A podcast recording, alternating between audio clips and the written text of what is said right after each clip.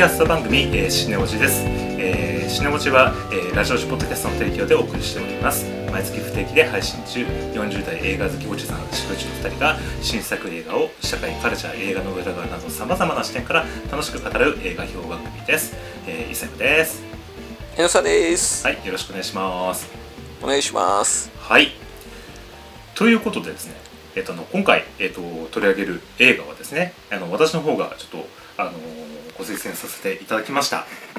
はいえー、これですね「マイ・はい。スモールランド」です。うん。はい。えっ、とこれはあれですか？ごご覧になったのは最近ですか？最近ですね。まあ12週間前ですね。あ、うん。本当ですか？えっ、と、ん。ああのちなみにお客さんとかも結構入ってらっしゃいました？お客さんそこまで入ってないかな。なるほど。そうですか。いやこれはね私がねぜひ推したい映画ということでねあのちょっと今回ご推薦させていただいたんですけど、うん。えっとじゃあちょっとねあの映画の概要からあのご紹介したいと思います、うん。はい。えーっとですね「マイ・スモールランド」えー在日クルド人の少女が在留資格を失ったことをきっかけに、えー自身の居場所に葛藤する姿を描いた社会派ドラマ。えー、と是枝裕和監督率いる映像制作集団文福の、えー若手監督、えー川田川和田恵美えーエマ監督が、えー商業映画デビューを果たし自ら書き上げた脚本をもとに映画化したと。で内臓はですね、えー、とクルド人の家族と共に故郷を逃れ幼い頃から日本で育った17歳のサーリャ。えーこれが、えーとうん。主人公ですね。で現在は埼玉県の高校に通って、えー同世代の日本人と変わらない生活を送っていると。えーうん。大学進学を、えー資金を貯めるアルアルバイトを始めた彼女は東京の高校に通う颯太えーこれは奥平大賢さんがねやってますけどが、えー出会い、えー親交を深めていくと、えーそんなある日、えー難民申請が不認定となり一家が在留資格を失ったことでサーリャの日常は一変する、えー自身も5カ国のマルチルーツを持つ、えーモデルの嵐里奈さんが、えー映画出演にして主演を務め、えーマザーの奥平大賢が共演と。2002年第72回、えーベルリン国際映画祭ジェネレーション部門に出品され、えーアムネスティ国際映画賞をスペシャル、えーメンションが贈られたということで早速受賞されているということですね、えー時間は114分、えー日本とフランスの合作ということです、えー配給は、えーバンダイナムコアーツさん、えー今この間ねあの統合されてあのバンダイナムコフィルムワークスさんだったかな確かうん。ということでね、えっとまあ、公開されたということで、えっと、見ていただきましたけど じゃあ、ちょっとね早速榎田さんのちょっとご感想をねお伺いしたいんですがいかがでしたでしょあそうですね。あの全体的にあの僕も好きなタイプの映画なんですよ。ぜまずね言うと。うかでうん、でも伊佐山さん自身もね多分好きなんだろうなって思いながらあの見てましたね。でまあ社会的なそういうなんかね問題みたいなのがすごく軸としてきちんと通ってて、まあ、それ中心に話も進んでたんで、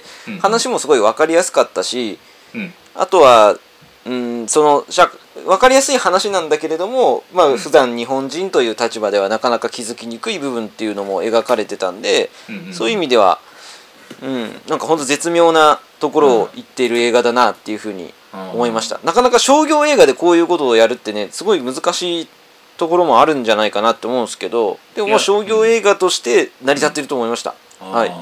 そうですね。これなんかねやっぱお金を集めるのがすごい大変だったらしくて、うん。なんかあの日本だけじゃ集まらないからフランスと合作したっていうことらしいですよ。ねうん。あそうなんだ。うん。そうそう。へえー伊勢山さんところの映画館ではあの埋まってたの？結構。僕はね、えっと初日かなんかに行ったのかな。えっと、まあそんなにではない そんなにでしょ まあちょっとあのは外れた映画館に見に行ったからっていうのもあるのかもしれないけど、うん。あのそうですね。あのしかもなんかこう僕あのなんかその日なんか休み取ったかなんかで平日かなんかで行ったからなんか、うん。まあさらにっていうこともねちょっとあったけどうん。うん。まあそうですね。あのー非常に面白い映画なんですけどあの、まあ、もっともっとね、あの本当はこの映画は評価されるべきというかねあのもっと取り上げられてほしい映画作品だと思いながらなんかね ちょっと今回進めさせていただいた感じなんですけど。うんうん。あーそうですね。あのーまあねあの僕がねあの前回バットマン選んだから多分あの聞いてる人はもしかしたらもうこれはシン・ウルトラマンだろみたいな感じでね 今回思う方もしかしたらいらっしゃるかもしれないんですけど、まあ、シン・ウルトラマンはねあのポッドキャスト放送の方でラジオジの方でねちょっと取り上げさせていただいて、まあ、今回僕がし、あのおすすめしたのはこの作品ということで、まあ、これはまあうん僕やっぱほらあのこれあれですね是枝裕和さんのすごい作品が好きなんで。うんでまあそのお弟子さんということでね、あのーちょっと予告編見てこれは面白そうだということで見たんですけどあの M さんもあれですか？是枝さんの作品とかお好きですか、あ結構あの好きですよ。うん。大体見てます？やでも大体見てるほど別になんかそんな 見てるわけじゃないけれどもうん。なんかそのやっぱり社会的なところを何か一つバックグラウンドに置いてこうストーリー展開するっていうやり方は僕はなんか好きなんですよね。ああ、やっぱ僕も全く同じやここがやっぱね榎沢さんと僕がね あのちょっと同じようにねあのこういうタイプの映画が好きだっていう点、とこだと思うんですけど。あのちなみにあれですか？うん。是枝さんのあの「誰も知らない」とか「万引き家族」とかは一応ん見た感じですか？あ万引き家族はあのよく覚えてます。うん。はい。あ本当ですか？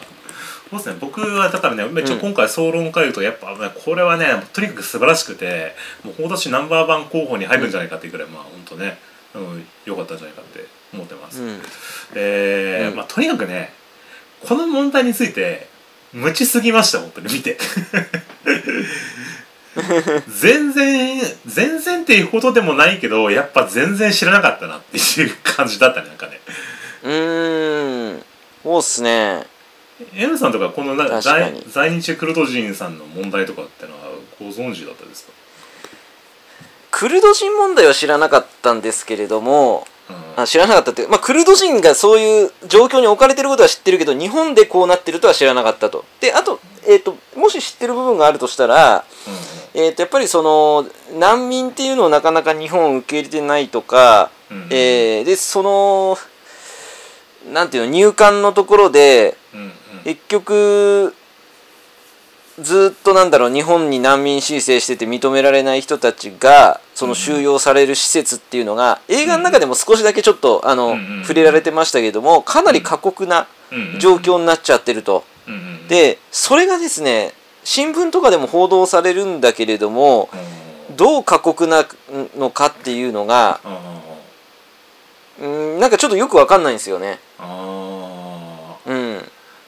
そうそうそううそう。いや僕もだからあのー本当に知らなかったのであの、うん。今回ねほら映画の中ではあのお父さん役のねあの実際これ嵐美優さんのご家族が出てらっしゃる本当のお父さんらしいですけど、あの人ねあの、うん。そのお父さんがぼあのクルド人のことを知ってほしいみたいな感じでね奥平大賢君に言うシーンがありましたけど、だからこれがもう結局映画のメッセージかなと思って僕ねすごい調べましたなんか今回このあこれ調べた。これもちょっと共有しながら見ていくとちょっと面白いのかなっていう今回のちょっとねあの映画表なんですけど、まあ、映画のねまずその前クルド人の問題のことはちょっととりあえず大きに置いといて映画の中のその作品としては、まあ、とにかくこの嵐里奈さん主人公のうん。この方の演技が素晴らしいですね。うん。てかあのなんか今回あれなんでしょう。えなんかドラマ映画初主演っていうかなんかこう演技が初経験ぐらいの感じの。あ初経験なんだ。そうなんだ、ほとんどなんかえなん映画自体は初めてみたいなね、そうんうん。そんな感じだそれとは全く思えないようななんか堂々したようなうんなんかこう機微がうん。ね出してるというか、まあ、そこがすごいなっていうでこのあのこういうような在日クルド人みたいなその要は難しい問題をどうやって伝えるかっていう時にあの、ん。ちょっと後で話すけど要やこういうようなもののドキュメンタリーとかっていうのは何本かあるんですよ。なるほどなるほど。映画として、だけどうん。やっぱねこれはドラマにしたことでこれが伝わるものになったんじゃないかなと思って。うんうん。そうだねで主人公をまたこの女子高生にしてでその青春映画というか身近な問題にしたっていうのがそれがやっぱ、とにかくなんていうのこの切り口が素晴らしいなというかなんか。うん。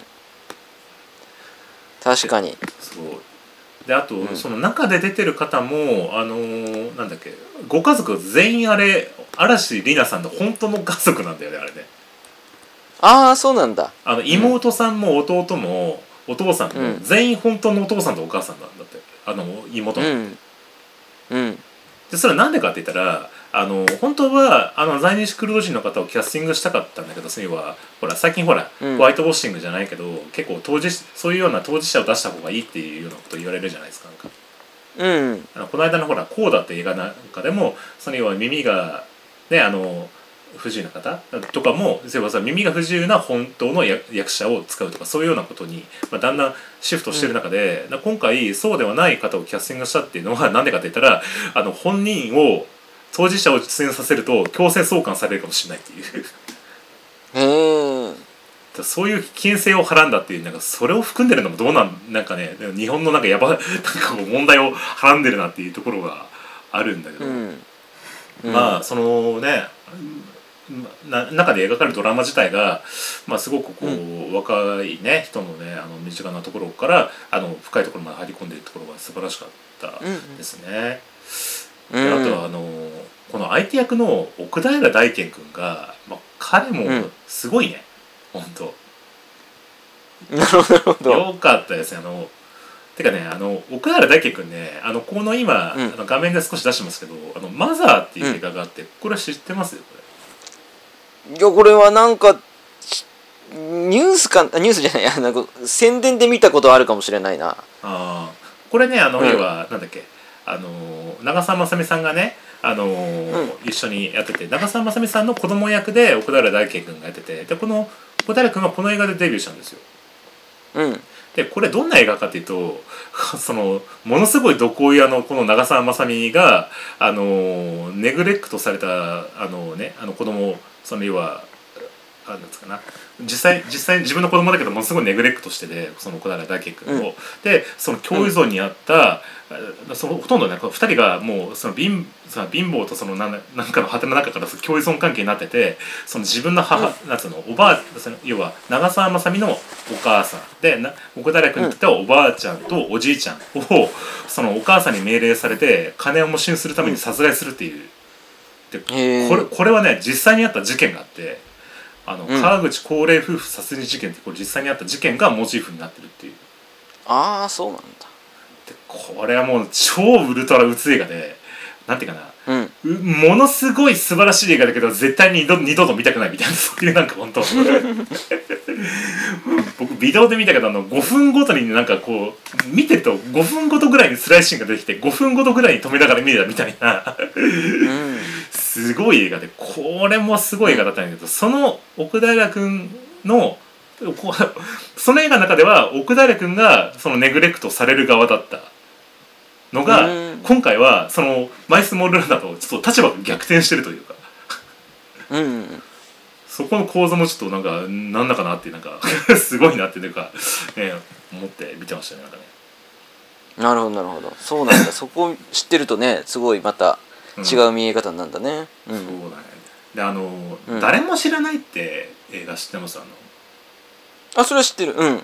あれほら結局あれあれも実際にあった事件であの親がしなんつうの？あの子供を置き去りにして子供だけで生活することになってしまったみたいなあの映画だったじゃないですか。うんうんでやっぱ今回あれなのが、まあ、初めほら家族がね出てくるから、うん。あの要はその万引き家族みたいな、ね、万引き家族のね、うん。あの監督のねお弟子さんだから万引き家族みたいな家族ものの映画かなと思ったら途中からお父さんが逮捕されることであの子供だけで生活することによって万引き家族から、その誰も知らないに映画のテーマがスライドするっていうさ。うんうんそこもなんかす なんだこれはって思いながらなんかね感じだったねなんかね。うん。まあだから演技もやっぱこのねくもう是枝さんとかほら口伝えでねあの演技を、うん。あのこセリフを伝えることであの自然な演技を引き出せるっていう手法をやってるけどまあやっぱ同じようにやったっていうことであの、うん。自然演技お父さん弟のねあの自然な演技もあったと思うし、まあ、あと見ててなんか身につまされたのはなんかあのあれだね。になんかねこのぼ知らぬうちにな自分もやってるだろうなって思うようなこうなんかその外国の人へのなんかこうてか日本で暮らす人へのなんかこう外国の人のさ差別というかさあの、そうだね。うんあのなんだっけコンビニで話すおばあさんのシーンとかどう思いました？あれあ覚えてるよ。うん、うん。どうですかねなんかね。いやまあ基本、まあ、こういう言い方するとなんかちょっとあれかもしれないけど、うん。日本人にとってのなんかその外国人とのうん。うーんなんだろう一番近心が通じやすいって日本人が勝手に思ってるっていう意味で言うとうん。結局やっぱアジアっていうよりはヨーロッパだと思うんですよ。あうんあのねなんかこう本来はと言っていいのかわからないけれどもね一番うん。隣の国だったり近い国だったりと何か自分のその心持ちっていうのが近いって思えればいいんでしょうけれどもなんかその一番日本から地理的に遠いヨーロッパとかがうん。日本人ってうん。なんか自分たちと心が通じ合うみたいな感覚はうん。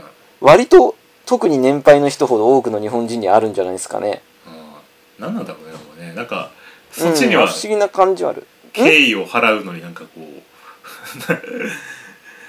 まあ なんかね、まあ、そこのなんか無意識のなんていうかこうね、出てしまうなんかこう、日本人のねなんか嫌な面というか、うん。ね、がもう如烈に出てるような感じでそこはうんそうだね。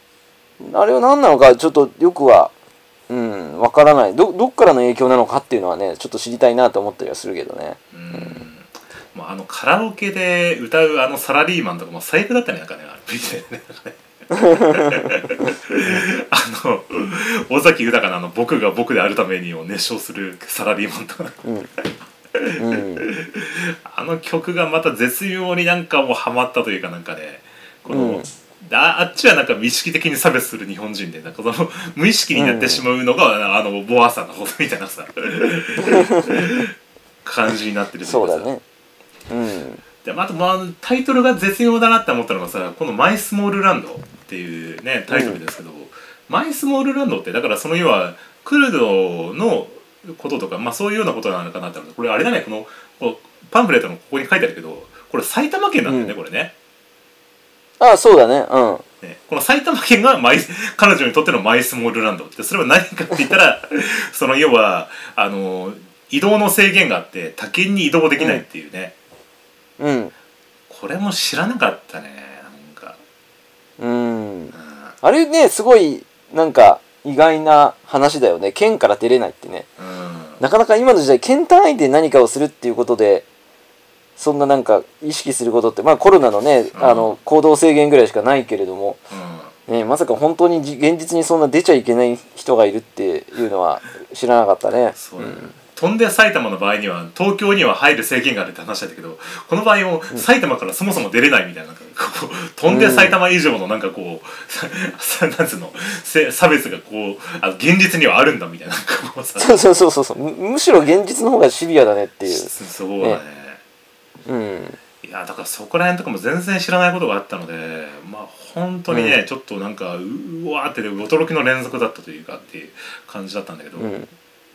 で、うんまあちょっとやっぱこれを映画を理解するにはやっぱねちょっとねあのなあれむず小難しいことではあるんだけどあのやっぱクルド人のことが分からないとそもそもこの映画が何なの何を言ってるのかっていうのがよく分かんないと思ってちょっと少し、あのクルド人のことを調べてきたのでちょっとそれを振り返ってもいいですか、なんか。あどうぞどうぞ。これあのほら前回さなんかエロさんがさなんかロシアと中国が歩み寄ったみたいなさ話をなんかしてたじゃんなんかことがあったってあれって、要はあれだよね中ソ国境紛争のことでしょうん。うんだか。らなんかエロさんなんかそういうほらチチェレが好きだって言ってこの地政学的なこととかってなんか好きなのかなと思ってうん。だからそういう意味で言うとなんかここら辺の話とかでなんか僕よりエロエロさんの方が詳しいのかなと思ったんだけどなんか あいえいえ全然全然。いや調べてもらもらったやつをで共有してもらった方がいいんじゃないの、うん。あ本当。ちょっとなんか僕もあの、素人ながらねあの調べた感じだったんであのもううん。ここら辺ちょっと皆さんあのね 実際ちょっとあのお仕事とかお勉強されてるエマさんの方にちょっと補填してもらあの何か 補填されしていただけるところがあったらちょっと補填していただければありがたいっていう感じなんですけど、はい。じゃあですねあのまああのクルト人クルド人ってなんでだないなんどういう人なのっていうところからなんですけど、えっと、僕も知らなかったけどそのまずそもそもクルドっていう国はないんだよね今ね。うん、これはあのクルディスタンっていう要は中東に地域がまあもともとはあったんだけどあの要はこうなんていうのクルド人自体はその国家を持たない世界最大の民族っていうふうに言われてるらしくて、えっと、大体世界で今3,000万人から4,000万人4,800万人ぐらいかな？なんかいるってで大半はほトルコに住んでるっていうことらしいんですよね。で、まあ、今ねちょっと簡単な概要の歴史ちょっとそこに出てますけどあのーまあ、今回の映画で言えば、えっと、お父さんはトルコ語話してるから、まあ、そのトルコ系、えークルド人ということだと思うんだよね。で、うんうん、このクルクルド人のこのなんていうかこう地地域性というかそういうこと自体は知ってた？エムさん。あそれは知ってるんだ。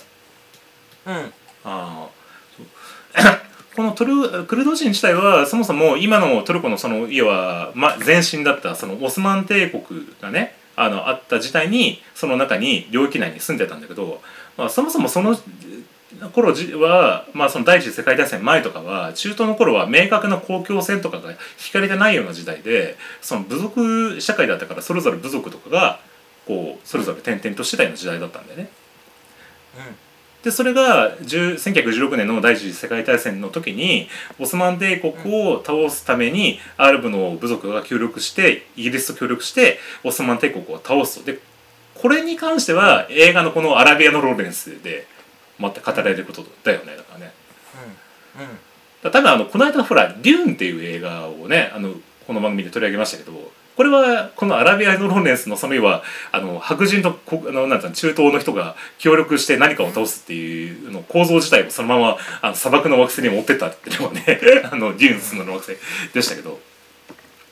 でそれによってそのサイクス・ピコ協定っていうのが結ばれてそのクルディスタンの土地自体が分割されて、でこれが、えっと、そこに今ちょっと地図が出てますけどトルコとあとイランとイラクとシリアあと一部アルメニアに、えっとう分かれてしまったと。で、えーその後に1920年に、えっとこの要はこれによってイギリス人がクルド人にあのこあの国を作らせてやれよっていうねセーブル条約っていうのを約束したんだけどその後あのオスマン帝国内でクーデターが起きてトルコが成立しちゃったおかげでこの条約自体が破棄になっちゃって、で、えっと結局そのトルコの自治権を日本とかイギリスもその認めっていうような条約をねあのローザンヌ条約っていうのを認めちゃったからあのそのクルドの国自体をができるっていうこと自体が頓挫しちゃってで、そのおかげでトルコとクルドが紛争が始まったと。で、えっと、1946年に、あのーイランの方でもあのクルディスタン共和国がなんかできたんだけど1年でそれも結局ソ連が、あのーイランとあの石油商売始めちゃったから手を引いてなくなっちゃったっていう感じで、まあとにかくまああのー西欧諸国にあのなんつうの振り回されてるっていう感じのなんかイメージだよなんかね。うんそうですね。確かに。もうすごいもうこの辺りのね歴史は本当になんか誰一人として どの国うん。一つとしてなんか納得いくっていう国はないような歴史だと思うんでね、まあそれが一番ひどかったのがクルド人じゃないかと思いますけどね。うん、なんかあのいろんな国のなんつうの情勢にふ一番振り回された人たちっていうなんか感じのうん、本当なんかあのウクライナとか中東のウクライナみたいななんかそういうなんか中央のところでなんかすごい振り回されてる感じのイメージ、うん、そねでうんこのトルコのなんかクルド人に対する弾圧がまあとにかく一番すごいと。う、ん、でこれ何かっていうと結局そのトルコはクルド人に対して同化政策を取ってんだよね。うん。そのクルド人として暮らすの全部文化を同ぞ同化して暮らすんならいいけどそれだったらそれじゃなくて自分たちの文化を主張するなら許さないよみたいなそういう姿勢らしいんだよ。なるほどなるほど。だからあのクルドの文化で暮らしたいって言ったらもう反政府扱いされてであの、うん。虐待とか虐殺とかがこれがもう何度も何度も繰り返されてて。うん。でここら辺のあのやつっていうのがあのあれなんだよね。これあの安井小義和っていうあのねあのなんだっけ、うん。あのガンダムの漫画描いてる人いますけど、うん。この人がクルドの星っていうのを こういうような状況を漫画にしてるっていう。本当にこんなの書いてんの？そうそうそうそう。これがびっくりしたわ。こ れすごいでしょ、これはどういう話かというとあの、うん。クルクルドの部族のえっと、ん。おなんだ首長のえっと子供の女の人と日本人の学者が結婚してできた子供が主人公なのよ、うんだクルド人と日本人のハーフがクルドクルのトルコ対クルドのためあのトルコのためにクルド人のために一緒に戦うっていう話で。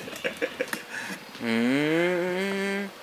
これもちょっとね読んでなん。か、よくこんな題材に気がついてそれで作ってちゃんと商業出版までこぎつけてるねこれもね。うん。うん、すごいな。ななんかね安彦さんのインタビューが最後に載っててなんだっけな、うんアイオンだったっけな？なんかねギリシャかなんかの漫画を描いてたんだってうんうん。でその時に現地取材のためにあっちの方になんか取材旅行に行ったらうん。そうしたらトルコの人と知り合ってでクルド人のことを知って、それで書き始めたらしいんだよ。はあそうなんだ。うん。でこれがね1990年代なんかなんかに書かれた漫画だから、まあ、また今と状況もまた違うんだけど、その当時から続くその要はトルコ対クルドの紛争の中のことを書いてるというかうん。っていうことでちょっとねこれも見るとなんかなかなか面白かったりしますなんか。面白いね。うん。すごいね。YouTube でねこの川田監督となんかねクルド人の人なんかレス レストランのなんかおじさんかなんかが一緒に YouTube かなんかでインタビュー答えてでクルドの星読んでくださいって言ってたんだようん。なるほど。なるほどそう。すごいまあ。なこれ漫画にしてどれぐらい売れたんだろうねこれ。どうなんだろうね。またあの安彦先生の先の漫画ってそういうような歴史ものが多いからまあね安彦先生ファンは読んでるっていう感じなのかもしれないけどさ。ああそういうタイプの漫画なんだ。もう、うん。この方にすごくファンがいるから。うん。うん。まあもちろんね,、まあ、おもあのね安子先生だからもう面白いはねもちろん面白いんだけどさ。でまあとにかく、まあ、トルコはもうひたすらクルド人を、まあ、いじめまくってるというか、ね、今のねあのエルドアン大統領って今はなんかウクライナ問題とかで、なんか EU 入るか入らないかみたいなね、いろいろ言われてますけどまあととにかく何回も何回もトルコを虐殺したり何回したりしてるっていうのがあってまあそれが、まあ、今回の映画だとあのお父さんの足の傷につながってるというか。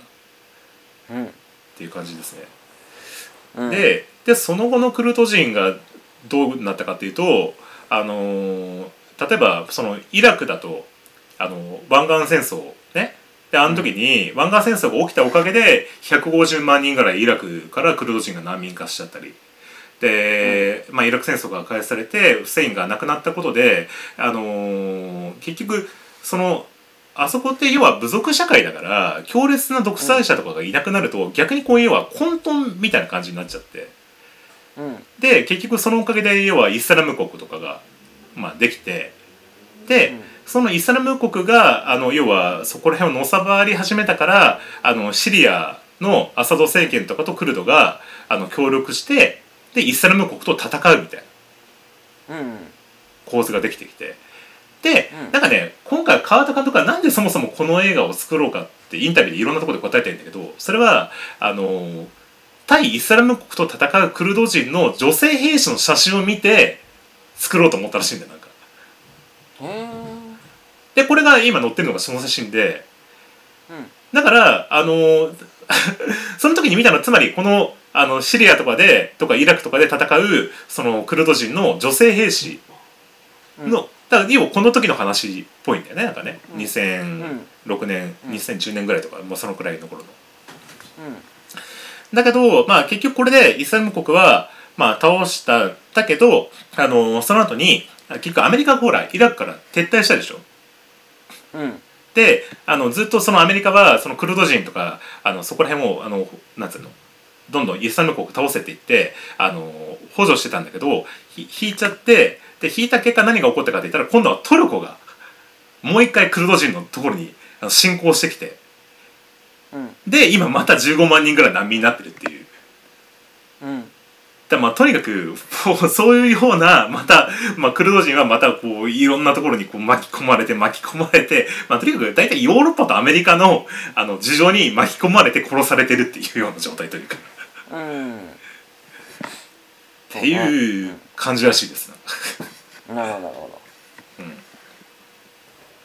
だからあのお父さんが帰ったら殺されるっていうのはこういうところに帰らせられるんだっていうことなんだろうなっていう。どうんこれは辛いよね。本当に命があるか分かんないっていう。うん、どどうですかねこれ。なんかね。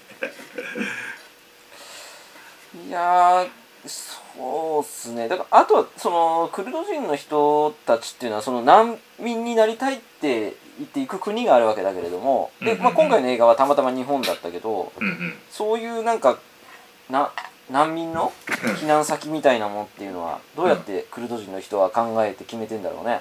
なんかねって思い大ました。大半はんどっかなまあイラクに難民キャンプとかがあって行ってるんだけど別になんかほら、あのじゃあここになんい行こうみたいな感じで決めてるっていうよりはまあい行ったりばったりみたいなところもあると思うから。で結構やっぱね、ヨーロッパとかにあの逃げてることが多いんだって。うんうんでほらあのーここにそうほらこの知っててるこの5歳の赤ちゃんがあの子供がさこのほら海辺であのー沈没船が沈没して流れ着いちゃったこの下の写真って結構有名になったと思うんだけどなんなんかちょっとおおぼろげしか分かんないですけどはい。あーこれあのシリア内戦があった時に結局難民がバーッと出てで世界あのヨーロッパとかいろんなところに船を使って渡ろうとしたらその船が沈没しちゃってそれで子供がその死体になってあの流れ着いたってこの写真って世界的に衝撃が走ったやつだったんだけどこれはうん。そのクルド人の子供だったんだよね。うん。でじゃあなんで日本に来てるのか。うんっていうところなんだけど、まあ、別に日本に来てるだ日本だけに来てるわけじゃなくてあの世界中に行ってるわけなんですよ、で一番あのヨーロッパで多いのはドイツね。もう50万人ぐらいいるらしくて。うん。で、まあ、フランスとか10人前にスウェーデン10万人、うん。まあ、いろんなところに行ってるらしいんだけどで日本でいうと、えっと、2000人ぐらいいると。うん。でそれがどこかっていうとあの蕨市ってわかる？わらびしは分かりますよ。うん。これあのほらわ蕨市ってさわらびスタンって言われてるってわかる？ん？わらび何？わらびスタン。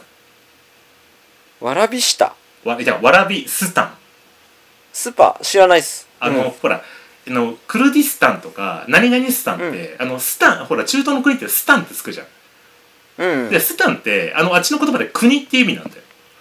うん。でクルド人の住んでる地域のことはもともとクルディスタンっていう国があったんだけどその、うん。今はなくなっちゃってで日本だとわらびにすごい集まってるのね。で主に川口とわらびでそうなんだね。そうそう。そっかそっか。で今回さ、舞台が川口じゃん。うん。だからほほほとんど主に川口とわらびにそのクルド人の人たちは集中して住んでるという。か、そうなんだ。でもあああまりにわらびに住んでるからあの俗称としてわらびスタンって呼ばれてるっていう。なるほどなるほど。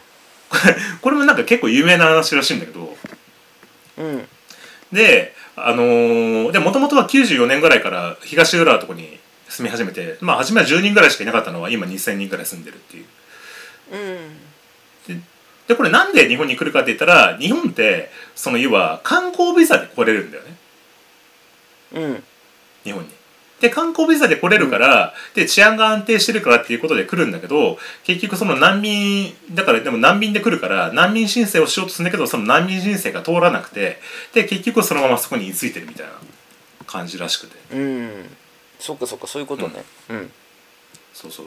だからすごいあの蕨の方とか行くと街中で全く日本語ではない看板とかものすごいいっぱいあるというか。へえすごい異国情緒あふれる街みたいになってるらしいよねあそうなんだ。わらびね。うん。うん。そうそう。不動産屋とかでもなんかこう日本語じゃない単語とかで書かれたりするみたいな,、うん。なんかそういう感じらしい。ん。だけど、うんうん。でじゃあその難民ね。じゃあじゃあ日本に来て難民で来て、じゃあそれの難民がじゃあどのぐらい認定されてるのっていう話で。でこれ今回の映画のところにまた戻ってきますけど、えっとじゃあ結局ほとんど認定されてないっていう。うん。で例えばこれが、えっと、これ各国の難民認定率があって、えっと、ドイツとかだったら、もうこれだとまあ 25%25.9% とか書いてあるけど、まあ、最新だと3 201738%とかねどんどん 難民認定率上がっててアメリカだと80%とかねのあの、なんか外国今締めな外国人締め出してそうなアメリカでさえ、ね、あのそういうような認定率だけど日本だと、えっと、0.4%っていううん。ほぼ認められてない。1%いかないっていうね。うん。でクルド人に限ってはもう認められた人がほとんど0人みたいな。なるほど。ことらしいんだよね。うん。でじゃあでもさ今さほらウクライナ戦争が起きてでウクライナの人がこれ来てんじゃん日本に。うん。じゃああの人ってん違うのみたいな。お思わない？なんか、うん。あまあそうね。うん。そうそう。であの人たち難民じゃないんだよねあれ。ねうんあの人たちはひ避難避難民っていうことででその 一時的もう一時的にいるだけで後々帰るから難民としてはそもそも認定してないというか帰ることが前提みたいな。うん。だからその要要は受け入れてるということらしいうん。うん。で、えっと、次その要は入管問題に行くんだけど入管問題だとその、ん。外国それは入管っていうねあの出入力在留管理庁だっけ？っていうところに、うん。まあ、収容されると。でここで結局その難民申請をしてる限りにはあの送還はされない。だけど結局、あのそれが跳ね返されることで仮釈放というような形にされて、うん。で仮釈放にされると、あの釈放はされるけど日本であの行動の自由とか職業の自由はないから今回の映画だとお父さんは働けないみたいな。うんことらしいね。うんであのでいやだからこれあの一応あの理論上はもう100年でもずーっと収容できてあの ほら今回ロビン君っていうあの弟がね、うんなんかお父さんにあの「いつ帰ってくるの?」って言うけどその「いつ」がないみたいな そのずずーっと収容できるみたいな。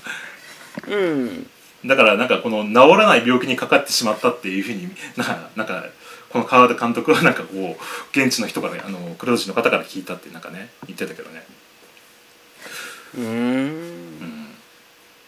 いやーでもまあ本当に奥深いというか なんというかって感じなんだけどさ。うんうん。でこれさあのこの右側の写真でこの名古屋にも入管あんだよねやっぱね。うん。ここのさウウィシュマ・サンダリさんだっけ？この人の事件知ってる、うんあなんかそう名古屋の入管の話はよく報道はされますよね。あー。名古屋のテレビとかでもやっぱこういうのって結構出ますかなんか？なテレビはちょっとあんま見てないけど新聞はでよく出る。うん。ああそうなんだ。あー、うん。まあ、まさに今ねほら裁判が始まってるけど結局名古屋の入管にあの拘束されたスリランカ人の女性の人が、まああの、うん。処置が行われないので死んじゃったみたいな。感じのねうん。こととかで。でさっき言ったそのクルー人のそのドキュメンタリーの映画とかがここ最近結構公開されてて牛久っていうねあの牛久にある入管施設の現状を主催したドキュメンタリーとか東京クルトっていう、うん。そのクルト東京に住んでるクルド人の人のあの若いクルド人のドドキュメンタリーとかそういうのは、まあ、公開されてると。割とドキュメンタリー映画があるんだねこんな。へねーそう。そうびっくりしてさこうなんか去年うん。今年ぐらいでなんか急にバーッと出てきたんだよなんかね。どういう人が撮ってるのかね監督とかは。なんかねなんだったっけな。忘れたけど。じゃあいやこれね見ようと思ったんだけどなんか今ちょうど公開間際かなんかでまだビデオとか配信とかになってないらしくて。だからちょっとね、うん。確認できなかったんだよねなんかね。うん。うん。それにでも興味持って映画作るっていう人がね 出てきてはいるんだね。そうそうそう。まあ結局ほらあの こういう外国人問題ってさなかなかほら政治家とかだとほら票になりにくいじゃん。うん。だからなかなかそういう政治とかで取り上げにくいからだからこういうあの映画とかドテレビテレビドキュメンタリーとかで NHK とかでも確かやってた気がするけど、まあ、そういうような感じでちょっと啓発してるような感じにしか訴えられないみたいな感じなんじゃないかな。そうだね。多分ね。うん。うんもうとにかくすごいなって思ったんですけどでもなんか、うん。これ見てるとなんかそのあ日本って移民難民人が全然受け入れてない国なのかなっうんて思ったら、でもそういうことでもないんだよねなんかそのうん。なんか難民は受け入れてないけどなんか移民はめちゃめちゃ受け入れてるというか、うん。でこれあのなんだっけ別で調べたら日本って移民人口が今世界4位なんだよね。うんでこれ結局何かっていうと要はその技能実習生問題ってなんか別で語られるけどその、うん。外国人技能実習制度っていうのを使ってその要は低賃金で働く外国人を日本人の仮に雇うみたいな感じで。で結局これがなんか現代の奴隷労働なんじゃないかっていうことでなんか本になったりとかなんかいろいろ番組とかのテレビとかでも取り上げられたりしてるけどさ。うんそうね。そう。だからその逆なんじゃないのって思うんだよね。そのなんかこうむしろ人道的には難民とかの方を寛容的に受け入れた方がいいのになんかその要は単純な労働力不足でなんかこうまたすごい低賃金でなんか移民を受け入れてなんかこう問題の解決がはちゃめちゃだなってなんかこううん。こここら辺どうどうですかねなんかねさんとか。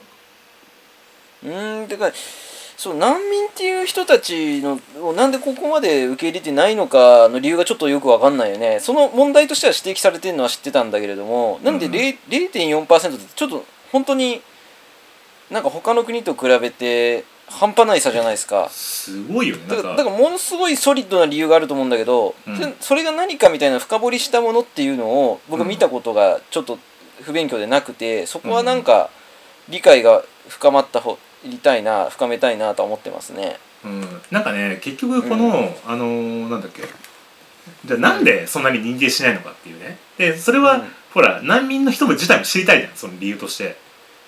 うん。だからそのいいろんなところから聞くんだけどその入,、うん。入管とかその政府側は全然その何か明確な理由を言わないんだよねうん。まあ、言わないだろうね。言わないんだろうけど、なんかそういうのを暴く、ね、それこそジャーナリズムの人たちがなんかうん。暴いてほしいなと思うけれどねそこのところちゃんと解明して。ううん。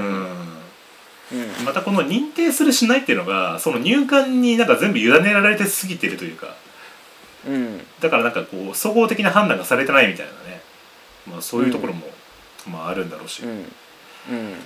やーだからこれどうすんのかなと思ってなんかねなんか本当そのまあひいては結局この移民問題というかこれ日本の経済ねもう今どんどん引き込んでるみたいな話になってるけど、まあ、それに直結するような話でもあると思うし、まあ、僕も昔あの要はあの外国人のねあの人とかとなんかちょっといろいろ付き合ったりしてることがあってその彼とかがうん。あの彼女とかがその 現地にそうビザがあるあらないとかでなんか、ね、相談を受けたりしたこともあったからあそれがなんかこうそれ20年ぐらい前なんだけど、まあ、今になってあ今でも続くような話なんだなっていうのがちょっと思ってねうんなるほど。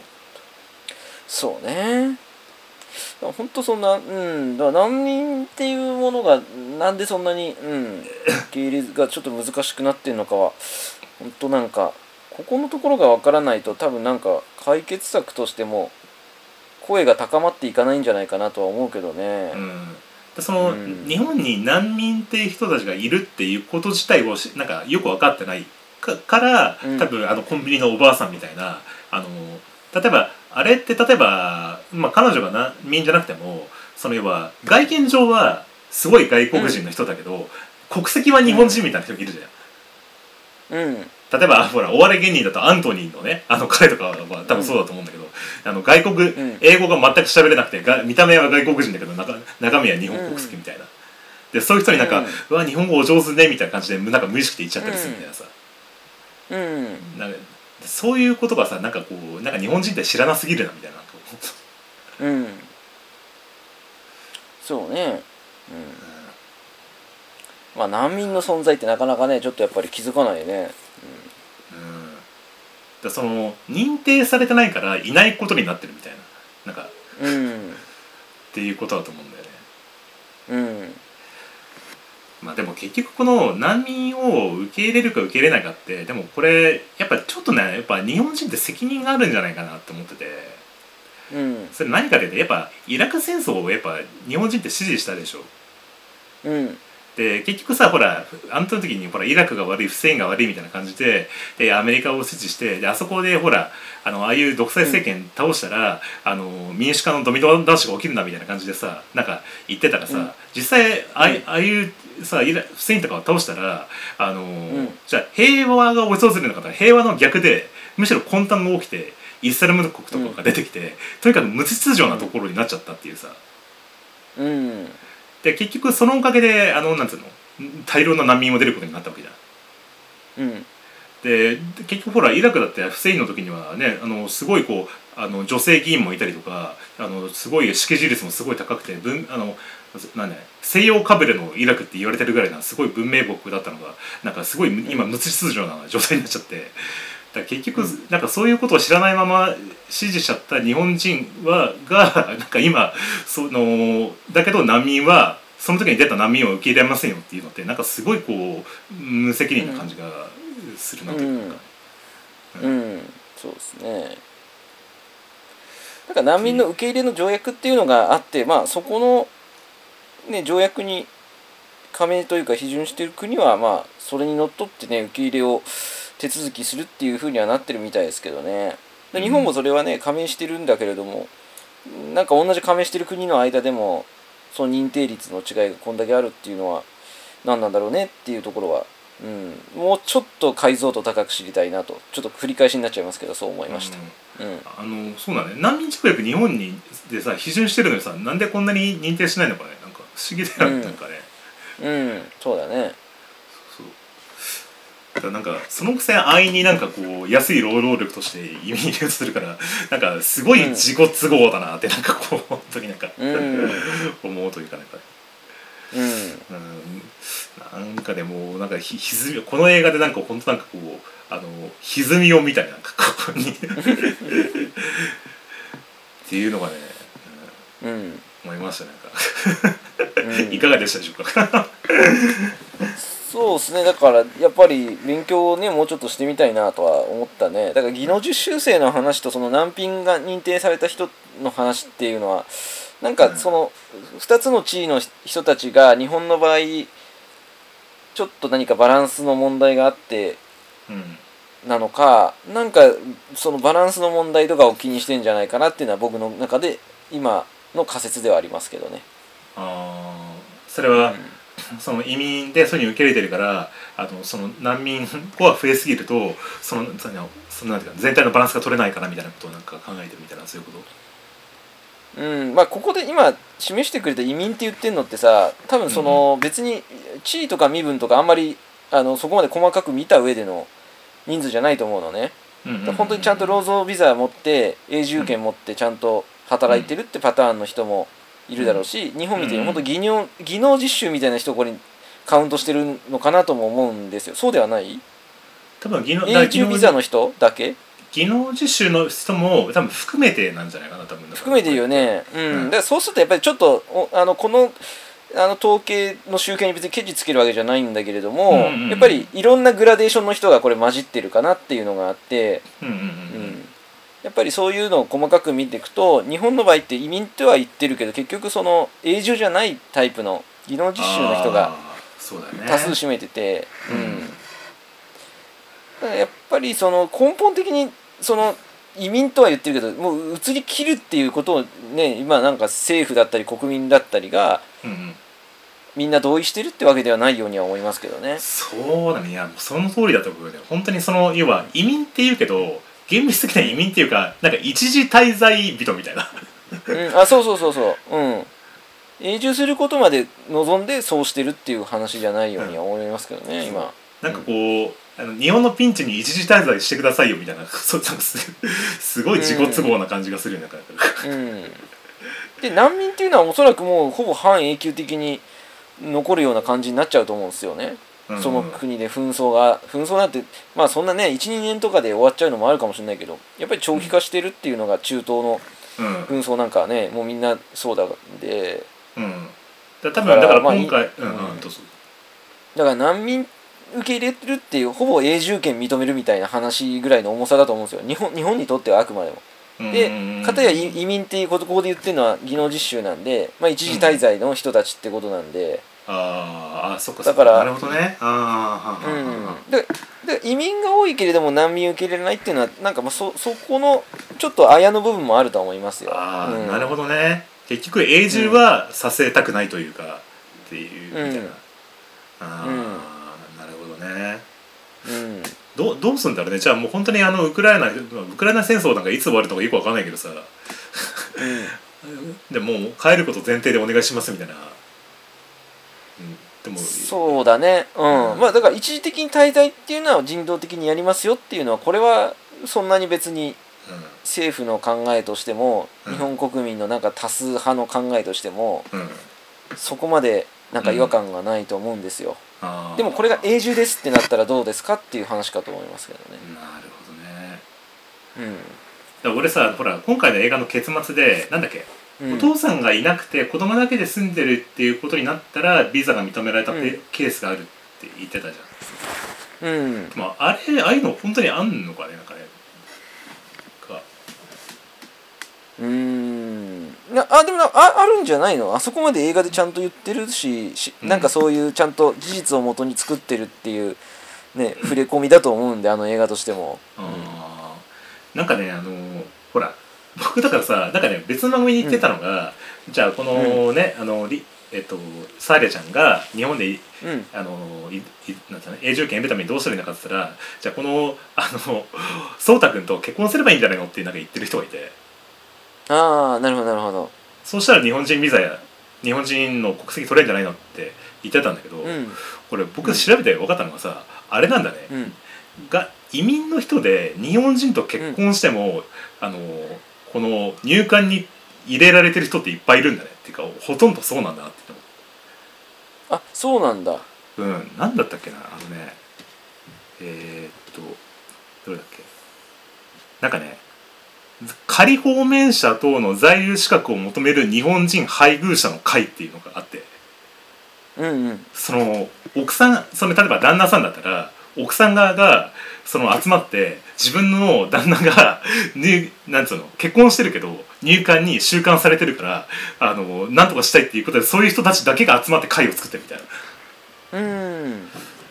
だからえ結婚してもダメなのって思って。じゃあなんか 奥平君とけ結婚しても問題解決しないんだと思ってなんかびっくりしたんだよそうだね。そこも結構あるんだね。ううんんそうじゃあじゃあこう そういうか安易な解決にならないなっていうなんかもうなんかね。確かに確かに。うん。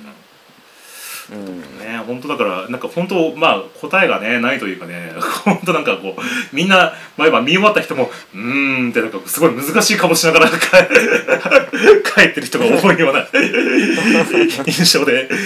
なんかねこれさ撮影中のエピソード見たらほら弁護士役で平泉成さんが出てくるんじゃん。うん。で平泉成さんがあのセリフ読むために「なんだかなどうしたらいいんだろうな」ってなんかこうぼやきながらずっと撮影に臨んでたっていうなんか。うん。もう本当そんな気持ちになるような映画でしたね。